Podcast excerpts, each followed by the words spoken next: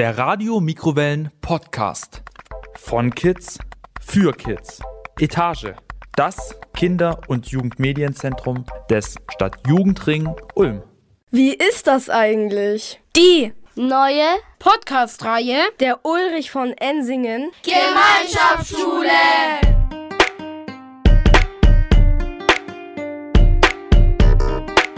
Zu hören sind Leata, Eschref, Stefan und auch Lada, Lia Sophia und Sarah.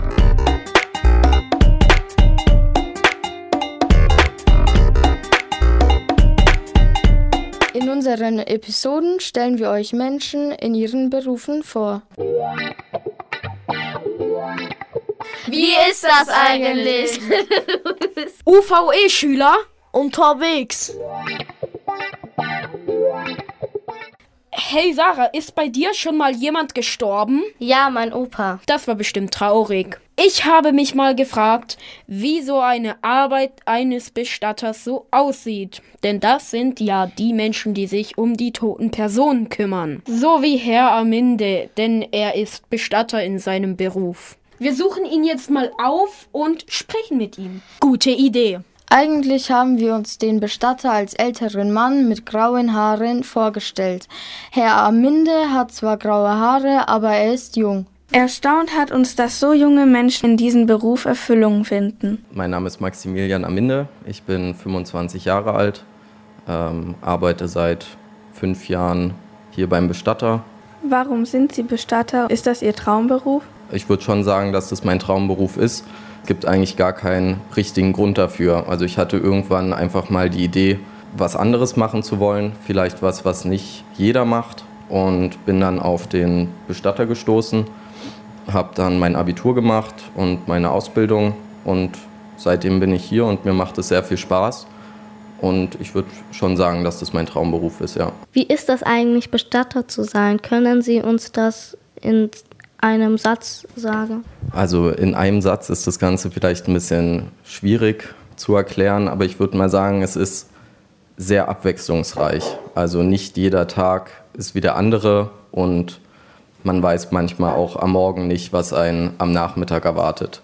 Was genau gehört zu den Aufgaben eines Bestatters? Also es geht wirklich von der Abholung des Verstorbenen nach Eintritt des Todes übers Waschen, Herrichten, ähm, Einsagen, die Trauergespräche mit den Angehörigen führen, die ganze Beerdigung planen, Gräber machen, Beisetzungen machen, ähm, viel Organisation drumherum sind alles Dinge, die in den Aufst äh, Zuständigkeitsbereich des Bestatters fallen. Können Sie vielleicht erklären, was Einsagen bedeutet? Also wenn ein Verstorbener zu uns kommt und für eine Beerdigung hergerichtet werden soll, wird er von uns hygienisch versorgt, also gewaschen, die Haare werden gerichtet, der Bart wird rasiert, der Verstorbene wird angezogen und dann eben auch in einen Sarg eingebettet für entweder für eine Verbrennung oder eben für eine Erdbestattung auf dem Friedhof.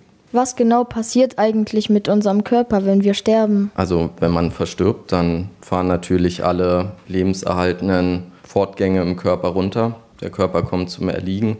Als allererstes kommt immer die Leichenstarre, die man so kennt. Der Körper versteift sich, ähm, weil die Muskeln sich nicht mehr halt entspannen können.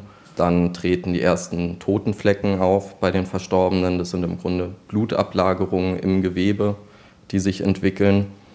Und dann beginnt der Körper langsam, aber stetig zu verwesen von innen heran. Wie machen Sie das denn mit der Totenstarre, wenn die schon eingetreten ist und Sie die, die Leiche trotzdem noch ähm, anziehen müssen? Also es ist eine gute Frage. Ähm, es gibt auch immer wieder die Frage oder diese Frage von Angehörigen, weil viele dann auch Angst haben, dass wir irgendwie den Verstorbenen einen Knochen brechen müssen oder so, um, um die anzuziehen. Das ist aber nicht nötig. Also zum ersten, die Leichenstarre geht auch wieder weg in der Regel so nach 36 Stunden so circa. Oder man hat natürlich auch die Möglichkeit, die ganzen Gelenke und Muskeln einfach nachzudehnen per Hand, ähm, um das Ganze wieder zu lockern. Also das lässt sich schon wieder rückgängig machen. Das bleibt nicht für immer so. Welche Arten von Bestattungen gibt es? Also von den Grundzügen her gibt es in Deutschland nur zwei Bestattungsarten, eine Feuerbestattung und eine Erdbestattung. Bei der Erdbestattung wird eben der Körper in einen Sarg eingebettet und der wird dann in ein Grab beigesetzt. Ähm, bei der Feuerbestattung wird der Körper eben eingeäschert im Krematorium und dann hat man mit der Asche aber mehrere Möglichkeiten, was man machen kann. Man kann auch eine klassische Beisetzung auf dem Friedhof machen, man kann eine Waldbestattung machen mit der Urne oder man kann auch eine Seebestattung machen. Kann man eigentlich mit der Asche eines Angehörigen machen, was man will? Also machen, was man will, darf man damit nicht. Ähm, wir haben in Deutschland eine Bestattungspflicht. Also die Asche muss auf einem Friedhof oder in einem dafür vorgesehenen Bereich beigesetzt werden. Es gibt da halt gewisse Wege, um zum Beispiel über, ähm, über die Schweiz an die Asche zu kommen und die dann mit nach Deutschland wieder zu nehmen. Allerdings müsste man sie dann auch wieder beisetzen. Also an sich gehört eine Asche oder die Asche immer auf den Friedhof oder in einen dafür vorgesehenen Bereich. In Ihrem Beruf haben Sie es mit Tod und dem Sterben zu tun. Haben Sie selber Angst vor dem Tod? Also ich persönlich, ich habe keine Angst vor dem Tod. Ähm, der Tod gehört zum Leben nun mal dazu. Dem sollte man sich bewusst sein. Ähm, vielleicht verändert sich das auch noch im Alter. Ähm, ich bin ja noch relativ jung. Ähm, aber ich glaube nicht, dass der Tod für einen selbst was Schlimmes ist. Für die Angehörigen ist es immer eine starke Belastung, ähm, aber ich glaube, man selber muss keine Angst vor dem Tod haben. Jeden Tag mit traurigen und warnenden Angehörigen. Wie geht man damit um? Das ist halt meine Arbeit, damit umzugehen und deswegen gehe ich damit auch einfach geschäftlich gehe ich damit um. Ja, es ist nicht meine Trauer, die die Angehörigen haben, äh, es ist deren Trauer. Ich bin da, um zu helfen sehe mich auch gar nicht in der Situation, trauern zu müssen, sondern eher in der Aufgabe, den Leuten durch diesen Prozess zu helfen. Nimmt man viele Gedanken mit nach Hause?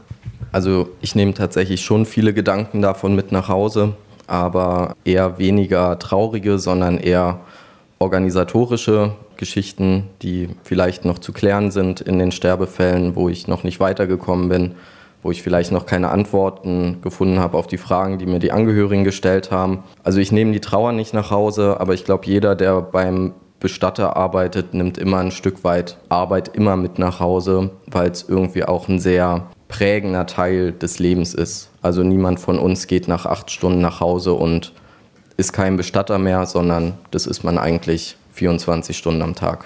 Was ist das Schöne an Ihrem Beruf?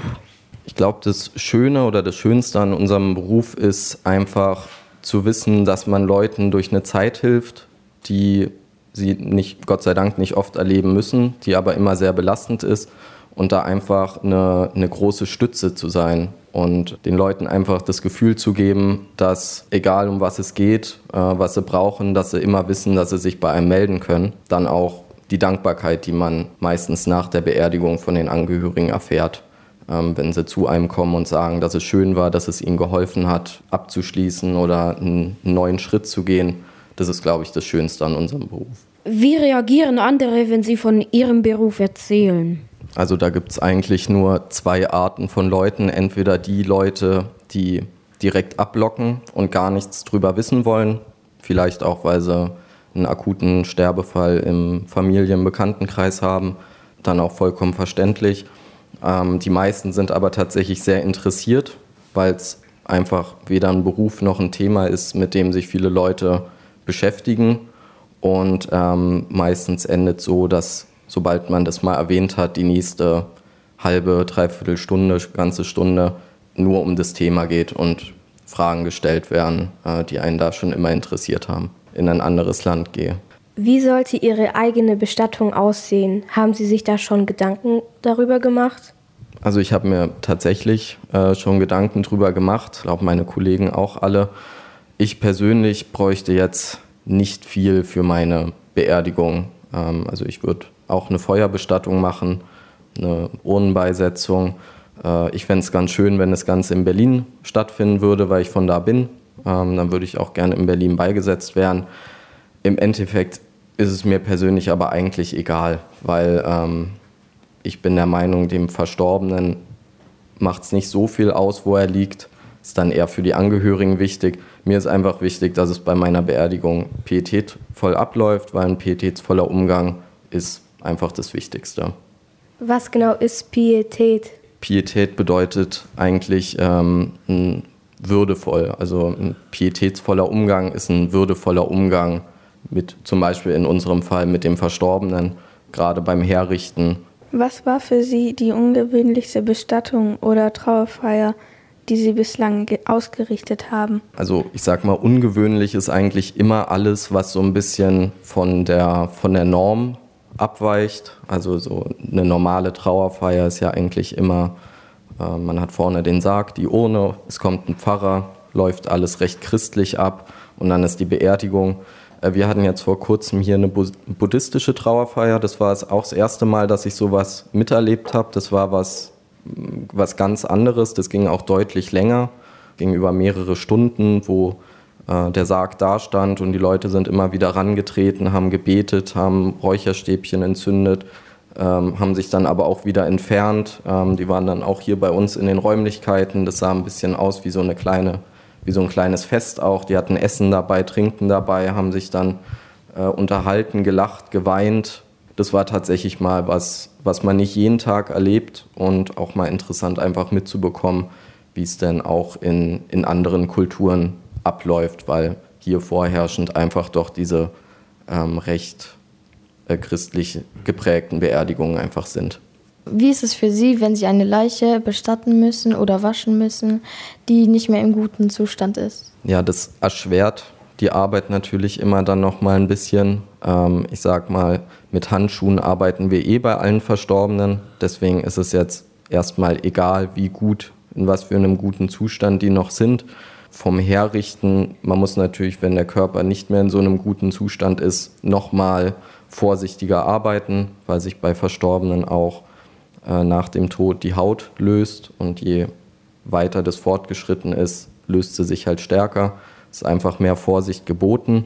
Ansonsten ist es ganz normal. Es ist immer an sich der gleiche Umgang mit dem Verstorbenen, egal wie gut äh, jetzt sein körperlicher Zustand ist. Was war der schlimmste Todesfall, den Sie ähm, erlebt haben? Also du meinst vermutlich, was so am, am schlimmsten anzusehen war. Ich sage mal, für mich ist kein Todesfall schlimm, das Ganze zu sehen, äh, zu betreuen, weil das ja immer die Trauer und der Verlust der, der Angehörigen ist.